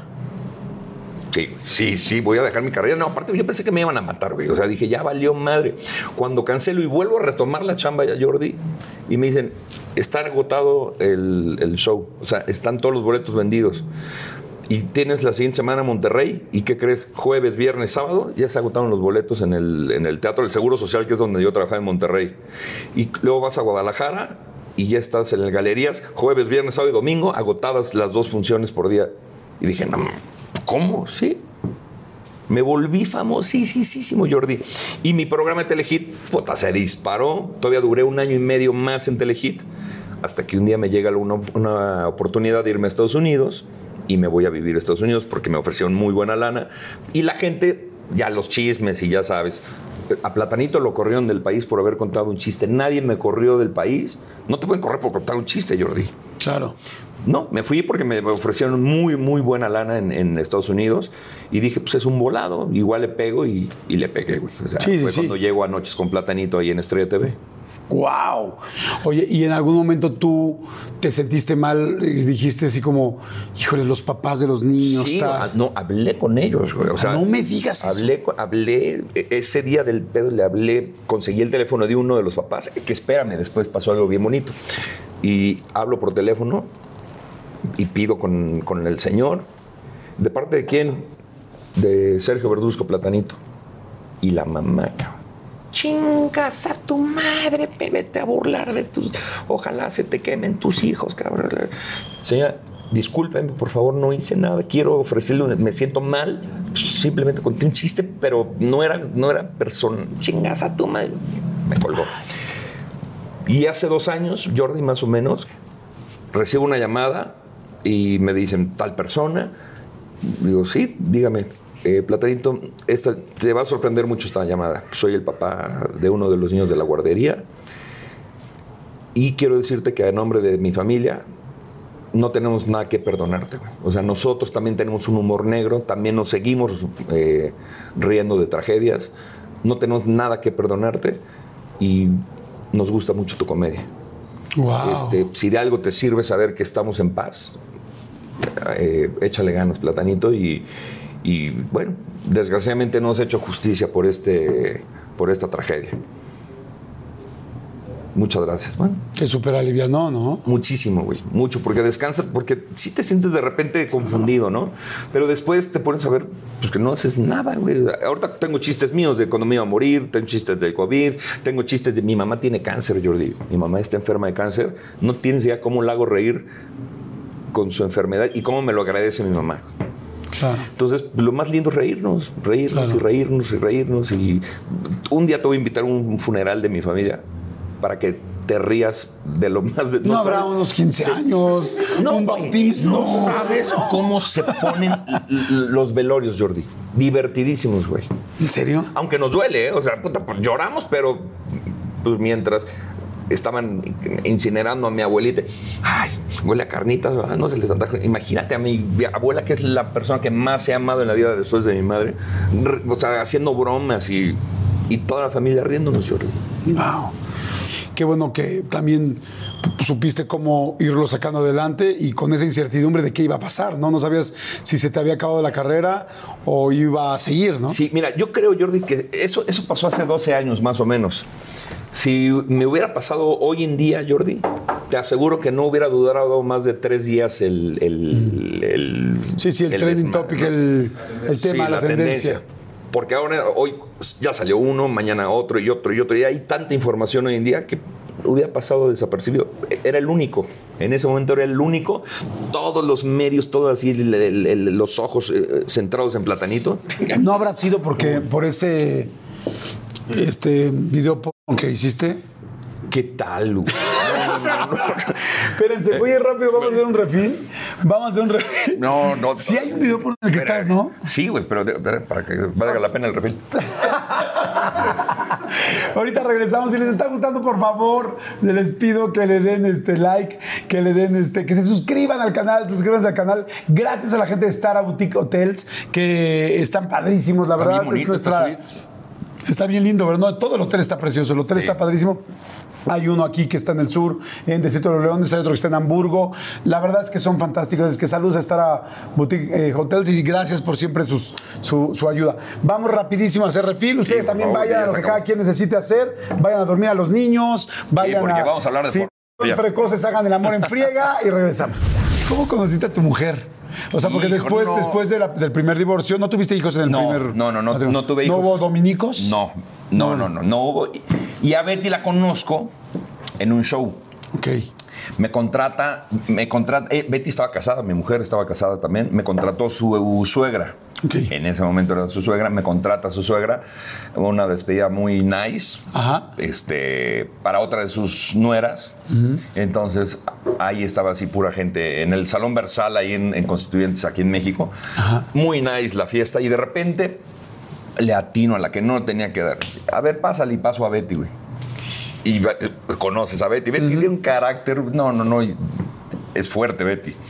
Entonces empiezo a pla- platicar con ella y yo tengo una magia, Jordi, que hago que la persona que me está ayudando se equivoque. Yo mismo provoco el, el error para después chingarla, ¿no? Entonces le digo, vas a agarrar unas cartas y las vas a lanzar cuando yo te diga, ¿estás lista? Sí, lánzalas. Entonces la chava avienta las cartas y en cuanto las avienta, yo digo, ¡una! Y entonces se caen y volteo, parte de la rutina, ¿no? Y le digo, ¿qué pendejada hiciste? Recoge las cartas. Y la mayoría de las personas se agachan a tratar de recogerlas y es cuando entra mi asistente. Y le digo, no, ya, ya, déjalo. A ver, tú recógelas. Y mi asistente se enoja conmigo porque ¿por qué las va a recoger si la que la aventó es la chava? Y es un juego ahí bien divertido. La mayoría de la gente se ríe. Mi vieja amargada se encabronó. Cabrón. ¿no? Le digo, ¿qué pendejada hiciste? Recoge las cartas. Y voltea a mi mujer, Jordi, y me dice, recógelas tu pinche payasito pendejo. No manches. Entonces volteo, le digo, recoge las cartas. A mí no me les así, pendejo. Digo, recoge las cartas. Ching, y va y se sienta, güey. Entonces, su mamá, su, su- su suegra y las amigas, Betty, cálmate, es un show. está-". Y desde su lugar me dice, pinche naco, pinche payaso, pendejo. Y yo le decía, vienes y la recoges. Yo seguía, güey. Ya me conoces, Jordi. Digo, vienes y la Sí, recoges. te estaban echando leña. Eh, sí, güey, yo, fe- pero yo feliz. En lugar de sentirme yo feliz porque sabía que estaba enojada, pero aparte la señora, se- porque todas las señoras la conocen, o sea, no, no crees que era una, una eh, porque era una fiesta privada, entonces todas las señoras que iban sabían el carácter tan fuerte Imagínate que si Betty Betty. hubiera sabido que decía, y voy a dormir toda la vida contigo, y te voy a dar dos Sí, hijos. O sea, esa era el entre líneas. Ah, y luego, Entonces, no, no sé si toda la vida, pero esperemos que sí. Sí, sí, sí va a ser. Y entonces, eh, pues ya, la hice enojar. Quedó muy enojada conmigo esa, ¿Y esa cómo noche. saliste del show? Ya, bueno, ya. Adiós, ya no la volví a ver jamás. No, Cuando, o sea, pero digo, ya, ¿cómo saliste del paso? Ya, pásale, Ah, ya no, levantaste. Por, por las tablas, digo, tantos shows, Jordi, pues a veces vas agarrando tablas y sabes cómo ir controlando a la gente, porque al final se quedó y cooperó. De malas, pero cooperó. Y ya, pasan mucho tiempo y en un programa que se llamaba Big Brother nominaron a Adrián Uribe y a Jordi Rosado. Eran los nominados para salir de la casa, entonces nos toca ir a apoyar a, a nuestros amigos. Yo a Jordi Rosado y Betty, siendo la mejor amiga de Carla Pineda, esposa de Adrián, O sea, Adrián Uribe. le tocó ir a apoyar. Entonces llego y le digo, yo te conozco y volteé a Betty, fíjate cómo es el carácter de Betty. Y me dice, "Yo- y yo a ti no, y no vengo a ligar. Y le digo, no, no, no, espérame, yo tampoco vengo a ligar, pero te conozco. Y yo de sombrero, güey, imagínate, nada que ver, sin nariz. Y, y digo, yo soy platanito. Y me dice Betty, no, mam, tú eres platanito, sí. Y ¿sabes qué? Me acuerdo de ti hace como dos o tres meses en un show, te pasaste y te enojaste y me dijiste eso. Ibas con tus botitas, porque Betty siempre está de botas, ibas con tus botitas y nos volvemos muy amigos. Pero ¿qué te digo cuando ya cuando le dijiste, sí te conocí, ibas con tus botas y ya se relajó? Llegó y le platicó a su, a su marido. Ah, porque algo que tiene Platanito es la memoria. ¿Te acuerdas que Sí. me aprendo el nombre de todos? Sí, ahorita a decir. Entonces llega y le platica a su ex marido. Le dice, ¿a quién crees que me encontré eh, ahorita? ¿Todavía en era su Brother?" marido? Todavía era su marido. Al payaso, al pendejo que contrató tu mamá en, en la fiesta. Lo, y, y dijo cómo iba vestida. A ver si es cierto. Y agarra una foto. Digo, ay, güey, cómo iba vestida. Ay, me dijo, ay, güey ellos ya estaban muy mal también en su matrimonio. Entonces, ya amiguísimos, Betty y yo, porque nos seguíamos viendo en todas las fiestas de Big Brother, Jordi. O sea, nos seguíamos viendo, puta, ya cada semana, porque ya era casi la final de, Big Brother. Y nos veíamos, si no diario, pues casi diario nos veíamos. Nos volvimos muy amigos, hasta que un día me dice Betty, ¿qué crees, güey? Ya me voy a divorciar. Le digo, nah, no te vas a divorciar. Ya me voy a divorciar. Le digo, te apuesto un show a que no te divorcias. Órale ya tenía los papeles Betty el divorcio, güey. Y esta cabrona, mi vieja, que llega y me dice, me debes un show y me lo cobró, güey. ¿Ah, sí? Un show gratis, le di show gratis para su mamá y nos hicimos muy amigos. Yo estaba casado también. Total, me volví muy amigo de Betty. Tan amigo que hoy tenemos dos hijos, llevamos 17 años felices casados y es a toda madre mi vieja. Wow. Oye, ¿y nunca le dio preocupación así de que, híjole, si no me vaya a engañar? Es que Betty es muy segura, es una mujer demasiado segura de ella, entonces somos grandes amigos. Claro. Somos grandes amigos. No hay. No, No sí, hay mentiras, pero no, tengo que decir que no hay mentiras, güey. No, no hay, la, la llevamos muy bien y aparte es una mujer inteligente, me apoya muchísimo, que ahor- ahorita tiene que ver mucho lo de la pornografía que platicabas con, con este tema. Imagínate, lo, lo platico ya de cómo va. No, te quería preguntar en medio nada más una cosa.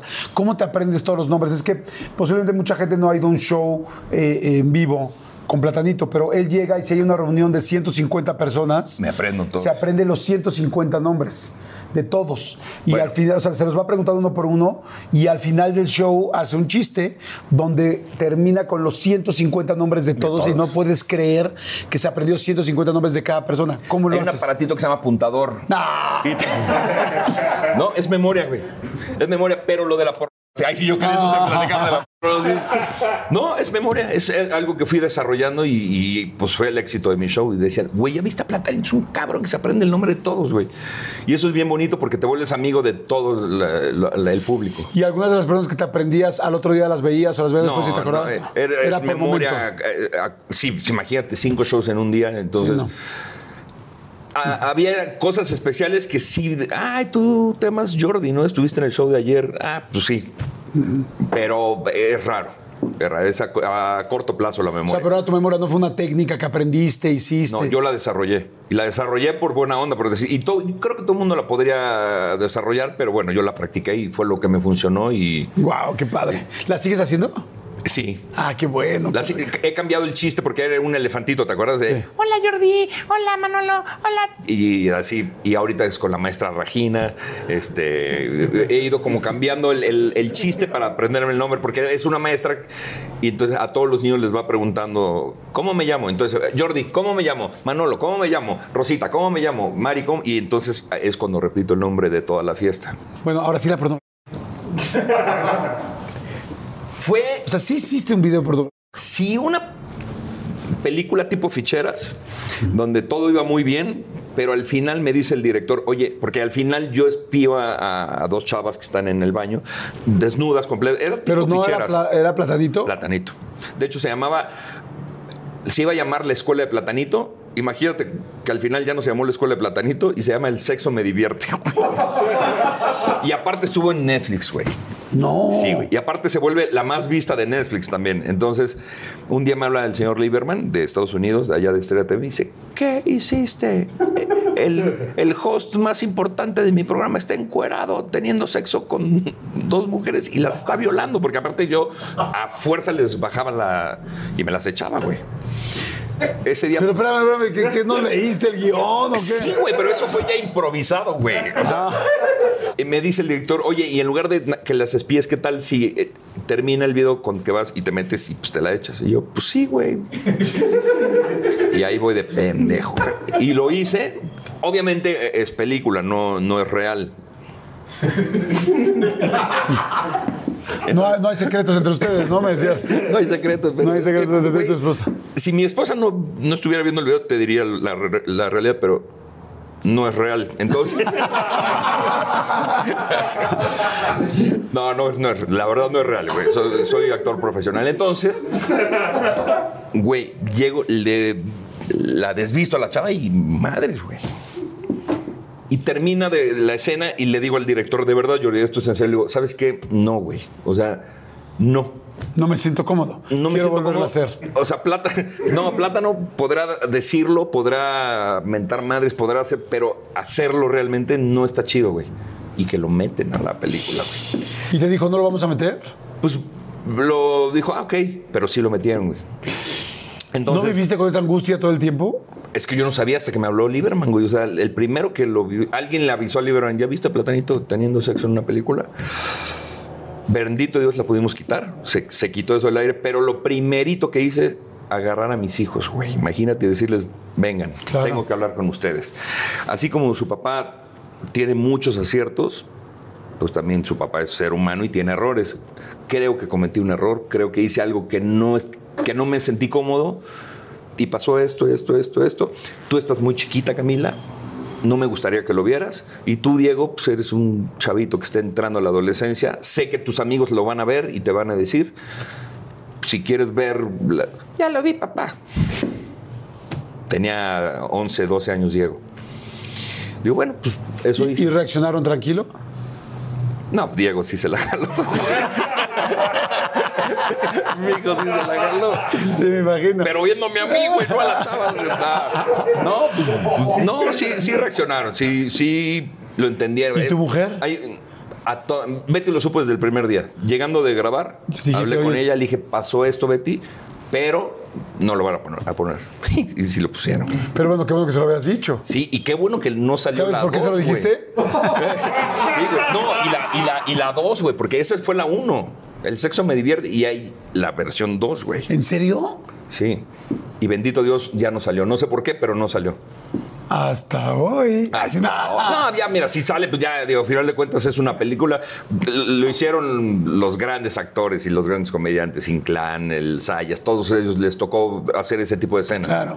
Entonces, mm, no estuvo chido en su momento, no lo volvería a hacer y no me sentí cómodo. Ok. Me, me llamó mucho la atención. Yo, yo, eh, ha estado padrísima la plática. Estoy seguro que la gente está feliz. Pero me llamó mucho la atención lo que me contaste desde el principio. Y yo lo dije, no presenté esta entrevista diciendo, gracias a Dios esta entrevista se está llevando a cabo porque pudo no haber sido, ¿no? entro al hospital por, por una gastritis y, y es cuando el doctor me dice, ¿sabes qué? Ya te hicimos todos los estudios y estás bien. Lo único que tenemos que descartar es que tengas ya una úlcera y es lo que te causa ese dolor tan fuerte en, en la boca del estómago. Te voy a hacer la endoscopía. Entonces, que te suban a piso y en la tarde te voy a hacer tu endoscopía, te vamos a dormir y te metemos en una camarita y vemos qué tienes y ya. En la tarde me espero. Entonces, ahí estaba yo en mi habitación platicando a toda madre con Betty, con algunos amigos que me fueron a visitar. Y me habla el doctor y me dice, ¿qué crees? Me salió una urgencia, no te puedo hacer la endoscopia hoy, te la voy a hacer mañana. Vuelve a comer y mañana, porque ya llevas muchas horas en ayuno, vuelve a comer y mañana te hacemos la endoscopia. Vuelvo a comer Jordi y desde que mm, trago el primer bocado, madres, otra vez el dolor, la incomodidad. Mi respiración empieza a acelerarse y empiezo a sudar, a sudar, eh, al grado que me tuvieron que cambiar la bata, de, porque ya andaba ya en batita, ¿no? En el, hospital pues, te quitan la ropa cuando ingresas a, ya a tu habitación. Me quitan la bata y un doctor se me queda viendo y se va. Y entra el médico internista, empieza a platicar conmigo y me empieza a hacer como una entrevista. Y me dice el doctor, no sé qué tienes, pero estás grave. Te voy a tener que bajar a terapia intermedia. Wow. No sé qué tienes, pero pues, te vamos a tener que, que conectar para ver qué, qué chingados tienes. Me bajan a terapia intermedia. Yo todavía volteé a ver a mi esposa como, no me, pinche gastritis. Me bajan y ahí es cuando me dicen, te estás infartando, güey. O sea, no tienes gastritis, güey, tienes un preinfarto, güey. Se inflamó tanto el, el miocardio que ya no dejaba que mi corazón bombeara. Únicamente ya funcionaba el 35% de mi corazón. ¿Cómo crees? Sí. Y entonces, pues llegó el, el cardiólogo, que bendito Dios es un gran cardiólogo. Llegó el doctor y me dijo: ¿Sabes qué? Voy a hacer lo posible por salvarte, güey. No te garantizo nada. Te voy a meter un medicamento. Si con esto no reaccionas ya, te voy a tener que intubar porque estás, estás, estás mal. No era COVID por segunda vez. No era COVID, era un infarto. Y, y tenía que ver con la. Venía. Era No una sabía- consecuencia. primero no de- sabían, no sabían qué era, o sea, más bien sabían que era una inflamación. Y en los estudios ya salió que era, se llama eh, miocarditis viral grave. Miocarditis, el miocardio, viral, que es un virus grave, la, la intensidad de la, de la, eh, enfermedad. Y fueron descartando virus, virus, hasta que dieron con que era el COVID que se había alojado ahí en el miocardio y era lo que había inflamado el corazón, bueno, el- la capita que no dejaba que mi corazón bombeara. Me metió unos madrazos de medicamentos y bendito Dios, bueno, esa noche me despedí de mi esposa, Jordi. ¿Cómo crees? Sí, güey, sí fue... Ay, qué-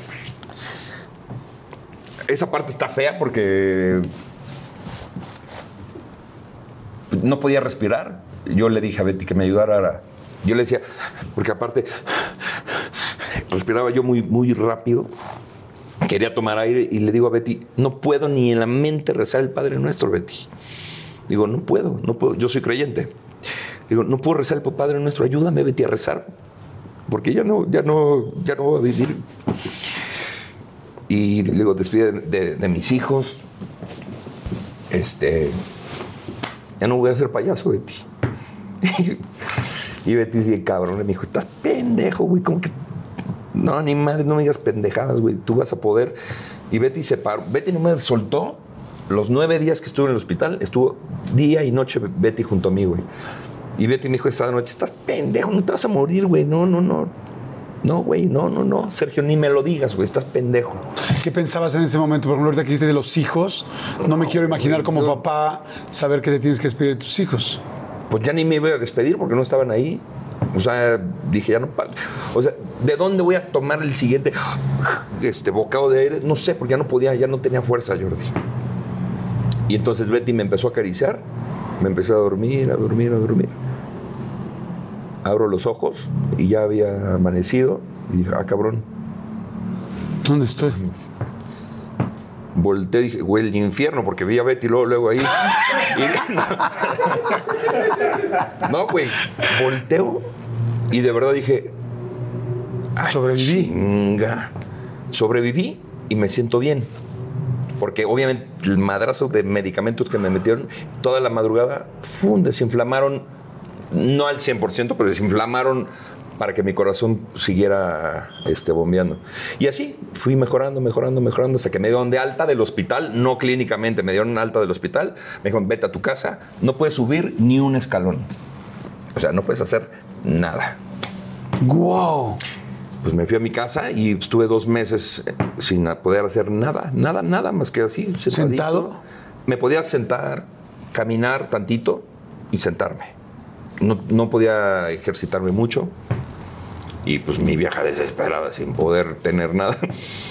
Y la libré, Jordi. Y aquí estoy, feliz de la vida. Ya me dieron de alta, en diciembre me dieron de alta al 100%. Bendito Dios, no fue el corazón lo que falló, fue el miocardio que se inflamó y punto. Y aquí estoy.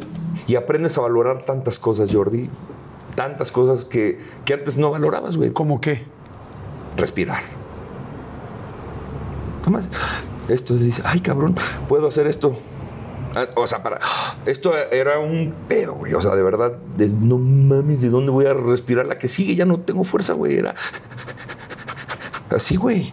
Ese momento que te dormiste, si por algún segundo dijiste, ya no me voy a despertar. O, o- o se te olvidó.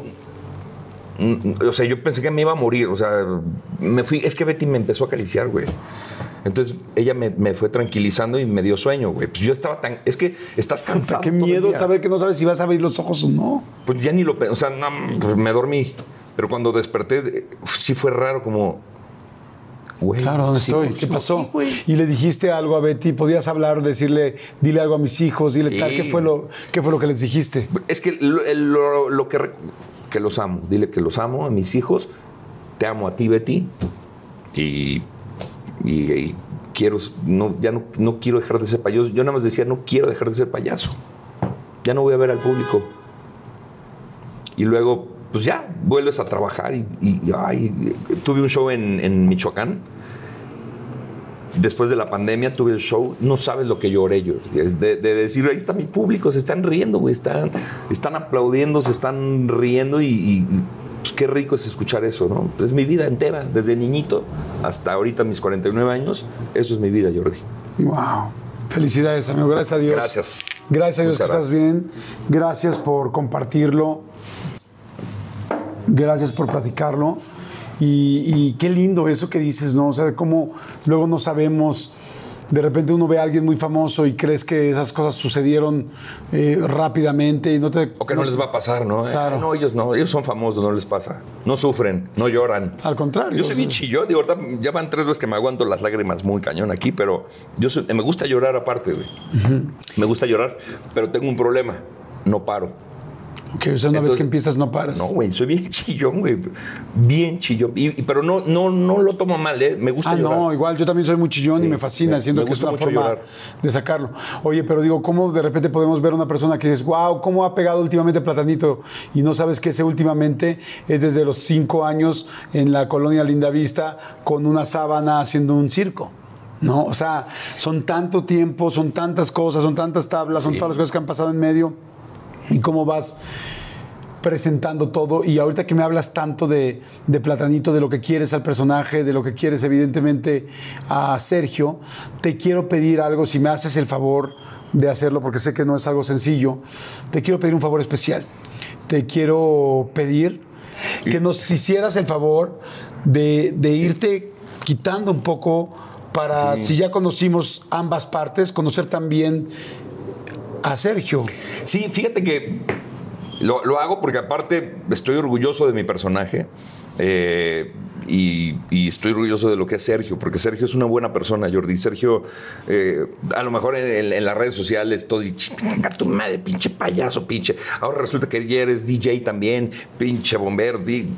Pero no, güey, soy buena persona. Estoy orgulloso de lo que, de lo que Sergio ha logrado con este personaje y lo que, lo que este personaje le ha dado a la persona que soy. Y no tengo ningún tabú en, en- en hacerlo y sí, lo hago con todo gusto. Pues te lo agradezco mucho. Mientras yo te voy a hacer algunas preguntas. Entonces, bueno, lo primero es la. Wow. Soy- y soy pelón. Es- Fíjate que- ¿Tienes una sola peluca? tengo unas, o sea, no, tengo muchas pelucas igualitas. Porque, pues, te digo, me gusta estar limpio. Cuando voy a un show, me quito una que ya se sudó y me pongo una nueva para el siguiente show. Este, pero sí, del estilo sí es, la, eh, es lo que uso ahora, ¿no? Fíjate que hay, hay payasos que dicen, no, esto es muy duro. Ay, sí, no, no. Otro payaso que se acaba de desmaquillar, porque, pero no voy a hablar de él. Este. ya sabes quién es la culera. Así te pero- quitan las. Mira. Te voy a. Es más, jálale tú ahí para que digas. ¿Qué pasó? Bueno, aquí a la, a la- a la pestaña así para que digas, ay, yo le quité la pestaña a plátano. Ay, yo le quité la pestaña Y plátano. ahora, ahora de aquí, Wow. para acá. Así te van llevando poco a poco y al rato es, Sí. allá atrás Ahora- tengo unos ahora- perritos, ¿no? ¿Quieres venir a ver los cachorros? ¿No te duele? No. ¡Ay, cabrón!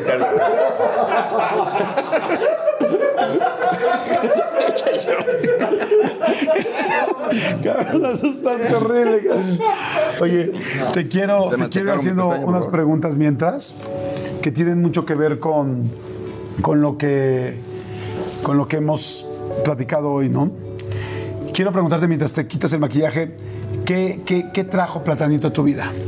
¿O qué ha traído Platanito a tu vida? ¿Qué ha traído? No, todo, güey, todo. Mi felicidad, mi economía, mi estabilidad, mi seguridad, a mi esposa y a mis hijos. ¡Wow! Amigos, grandes amigos. Gracias, amigo. Muchas gracias. ¿Qué se llevó Platanito de tu vida? ¿Qué se ha llevado? Puta. Mira, creo que no, no tengo nada que reprocharle al personaje, sin embargo, muchos momentos familiares, por ejemplo, fiestas, todas las fiestas familiares que te puedas imaginar, pues se las llevó plata. No pude, no pude asistir por ir a trabajar. ¿Te ha quitado algo de tus hijos? Sí, tiempo. Tiempo conocerlos, pero, pero también si, si le das la vuelta a las cosas, Jordi, le, le dices, oye, pues también la pandemia tiene sus momentos buenos y es que me ha permitido estar casi día y noche junto a mi familia, junto a mis hijos y conocerlos, porque cuando me voy a Los Ángeles, Diego, mi hijo, por ejemplo, tenía siete años, Camila tenía cuatro, hoy Camila tiene 13 y Diego tiene 16. Y cuando llego y veo de repente unos adolescentes, digo, ¿y estos chavos son mis hijos, güey, que dejé de chiquitos por irme a trabajar? Tampoco los abandoné, porque todos los fines de semana yo regresaba a México a verlos. Pero me perdí muchísimo, mucho de ellos. Pero ahora con la pandemia lo estoy recuperando, entonces, de hecho, ya me tienen fastidiado. No, ¿Qué son- regresarías? son- ¿Qué, que- qué- qué regresarías de, de las cosas o qué te gustaría que no pasara? que no pasara De lo que ha sucedido, de los errores. Nada. Todos los errores, tal cual. Yo le aprendo más a los errores que a los aciertos. Los aciertos pues, van saliendo, pero los errores te hacen ser fuerte, te hacen crecer, te hacen madurar, te hacen entender la vida de otra manera. Y los aciertos los disfrutas nada más, pero los errores es cuando aprendes y dices, ni madre, ahora no lo voy a volver a cometer. Entonces, hasta los errores los agradezco mucho. ¿Y qué es lo más grande? Estamos platicando lo que le dio Platanito a Sergio, pero ¿qué es lo mejor que le ha dado Sergio Platanito? todo el amor a mi personaje, güey. A- amo ser payaso, güey. Amo cada... eh, Esto de desmaquillarme, muchos payasos, Jordi, lo toman... O, no sé si te has dado cuenta que está cabrón encontrar una canción bonita de un payaso que hable de- de- del ser humano. Y dicen que cuando el, ser humano se quita el- el disfraz, es una persona triste. Yo, güey, soy el, el hombre más afortunado y feliz de lo que tengo. Y no hablo de lo material, hablo de lo que, de lo que, de lo que tengo en la vida, de mis amigos, de mi familia, de mi. de, de lo que soy. Gracias a Dios, afortunadamente, no pasó nada esta vez. Pero mm, si fuera, si fuera, dicen que los últimos días vemos imágenes de las cosas más felices que hemos tenido y de las cosas más tristes que hemos vivido también, que nuestro cerebro genera un cierto, pues no sé, un, un cierto eh, líquido, sustancia que te hace recordar eso. ¿Cuáles serían, tú crees, los momentos más tristes que verías en tu último día? Lo más triste yo creo que ha sido la muerte de mis abuelos, de mi abuelita materna y de mi abuelo materno. El cáncer de mi mamá este, pues es algo que, que te pega todos los días, pero sin embargo, híjole, ahora admiro a mi mamá mucho más por lo valiente que es mi mamá y cómo está saliendo adelante. Y tú la ves y va mejorando porque su, su, cáncer no tiene cura, sin embargo lo está venciendo y ya va casi al 80% de mejoría de lo que tenía mi mamá. Y gracias a esto, a su, a su fortaleza, a su, a su energía y a su manera de enfrentar las cosas, las adversidades. Entonces, lo más triste fue cuando me enteré que mi madre tiene cáncer y la muerte de mis abuelos. Lo más feliz, el nacimiento de mis hijos. ¿Te acuerdas cuáles serían los momentos que verías con tus hijos? Yo siendo paramédico estoy acostumbrado a, ver sangre, a ver todo y entré al, porque fue cesárea de Betty, veía sangre, pero cuando cargué a Diego, puta, no, no, no, no, se me temblaba, me iba a desmayar, güey. Y entonces me querían sacar y yo le decía, no, es que no, no me saques porque no, no me estoy desmayando por la... Ah, porque decían, no, es que está viendo sangre. No, estoy emocionado de cargar a esta criatura que no, fíjate, en ese momento, ahorita ya me encabrono, digo, no, no se ve que no me iba a dejar volver a dormir en paz mi hijo. ¿No? Así pasa con los hijos, güey, o sea, los amas tanto que te preocupa todos los días. Primero porque eran bebés, luego porque son niños, luego porque son adolescentes. Ahora no duermes. Ahora que empieza Diego ya a salir y todo, puta, pues siempre te van a causar esa, esa sensación de, de inseguridad, de si van a estar bien, cómo les va a ir en la vida. Y como está la situación ahorita en el mundo, te, preocupan tanto, ¿no? ¿Y qué imagen sería la que verías eh, de tus hijos, de tu hijo, de tu hija? ¿Algún momento especial que vieras? ¿Alguna situación, alguna vacación, alguna cara? ¿Cuál crees que sea la foto que verías de cada uno? No, pues Camila, por ejemplo, mi hija Camila es igualita a mí. Es, no sabes cómo me hace reír mi hija Camila. Es, la niña más divertida que hay. Es muy cabrona, es, tiene un carácter muy especial. Y Diego, la bondad de, mi hijo, es, es, un niño bueno, es un niño noble, eh, cuida mucho a, sus amigos, a sus amigas. Es, es como un caballerito, mi hijo. ¿Y cuál sería el momento que verías de Betty, de tu esposa? Pues yo me gustaría volver a pasar lo que tú pasaste, divorciarme de ella y volverme a casar con ella. O sea, volver a decir, te amo tanto que estoy dispuesto a volverlo a empezar. Sí. Aunque ande yo de cabrón con otras viejas. Pero, pues sí, güey, no, es que. No, güey, encontré una gran amiga. O sea, puedo. Con mi ex mujer, fíjate, y no hablo mal de ella, porque son experiencias, como te dije, son experiencias no había manera de que hiciera bromas. O sea, no podía soportar bromas. Y con Betty, no, no, no, güey. Me aguanta todo. Lo que eso es, tan chingona Betty que me aguanta todo. Por eso hago estas bromas. O sea, claro. Tengo esa libertad de, hablar las cosas como son, porque no estoy mintiendo, estoy siendo como. Y más ahorita ya sin maquillaje, güey, ya se me quitó lo chistosito. Este, es divertidísima Betty, güey. Me, me encantaría divorciarme y decir, ¿y qué crees? Ya encontré el amor de mi vida y vuelves a ser tú. ¡Wow! ¡Qué lindo! Sí, una... y peleamos cabrón, ¿eh, Jordi? O sea, porque la gente decía, ay, ¿tiene el matrimonio? No, güey. Entrevista a Betty. Está cabrón. O sea, creo que Betty me soporta demasiado. Güey. O sea, el, eh, es un pan, mi vieja. Aunque te digo que la conocí con un carácter tan fuerte, es una gran mujer y creo que ella es la que me aguanta a mí. Entonces, está bien padre. Ay, sí, ya te suspiras por mí. Sí, no, suspiré te, te, enamorado de mí. ay, ¿cómo no te conocí, Plata? ¿Sabes qué? Sí, fue un suspiro real. Fue un suspiro real, pero yo creo que mucha gente eh, buscamos eso, ¿no? Buscamos una estabilidad en el amor, sabiendo que las cosas nunca son perfectas, pero sí que, que las personas, no es que lo seamos, pero que sí te puedes complementar con alguien para poder enfrentar esas cosas y disfrutar todo lo bueno, ¿no? Todos sabemos que lo bueno no va a ser ni eterno, ni todo el tiempo va a estar ahí, pero por eso se hace falta al lado una persona o a dos personas muy inteligentes que puedan hacerlo, ¿no? Así es que este, empecé entrevistando a Platanito y acabo entrevistando a Sergio. Te felicito por todo lo que has amigo. logrado, te felicito por lo que has sacado adelante, te felicito por aceptar los errores cuando han existido y también por aplaudir y cacarear los éxitos que has tenido, porque en esta vida hay que aceptarse para lo malo y para lo bueno. Y tú has hecho Sí. muchísimas cosas fantásticas y no es fácil. Y me da mucha emoción saber que de esa carpa, con esa sábana del circo, has hecho lo que has hecho, te lo mereces, lo has trabajado y a nombre de tanta gente que te hemos disfrutado, gracias. Muchas gracias. Muchas gracias, en serio, muchas gracias. Gracias, Jordi. Por todo lo que te hemos disfrutado, por todo lo que nos has dado, por todo lo que nos vas a seguir dando. Y, y yo le agradezco a Dios Así es. que pudimos completar esta entrevista. Gracias. Gracias, amigo. Muchas gracias. Ay, güey. Aparte del ridículo. Ay, güey. Ya no, ya no tengo gracia, güey.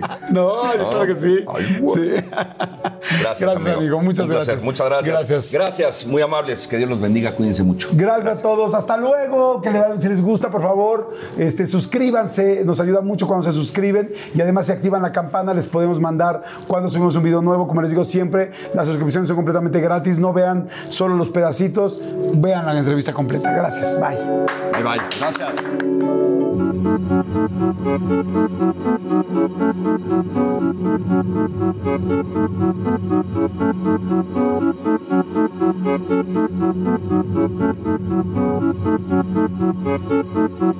Thank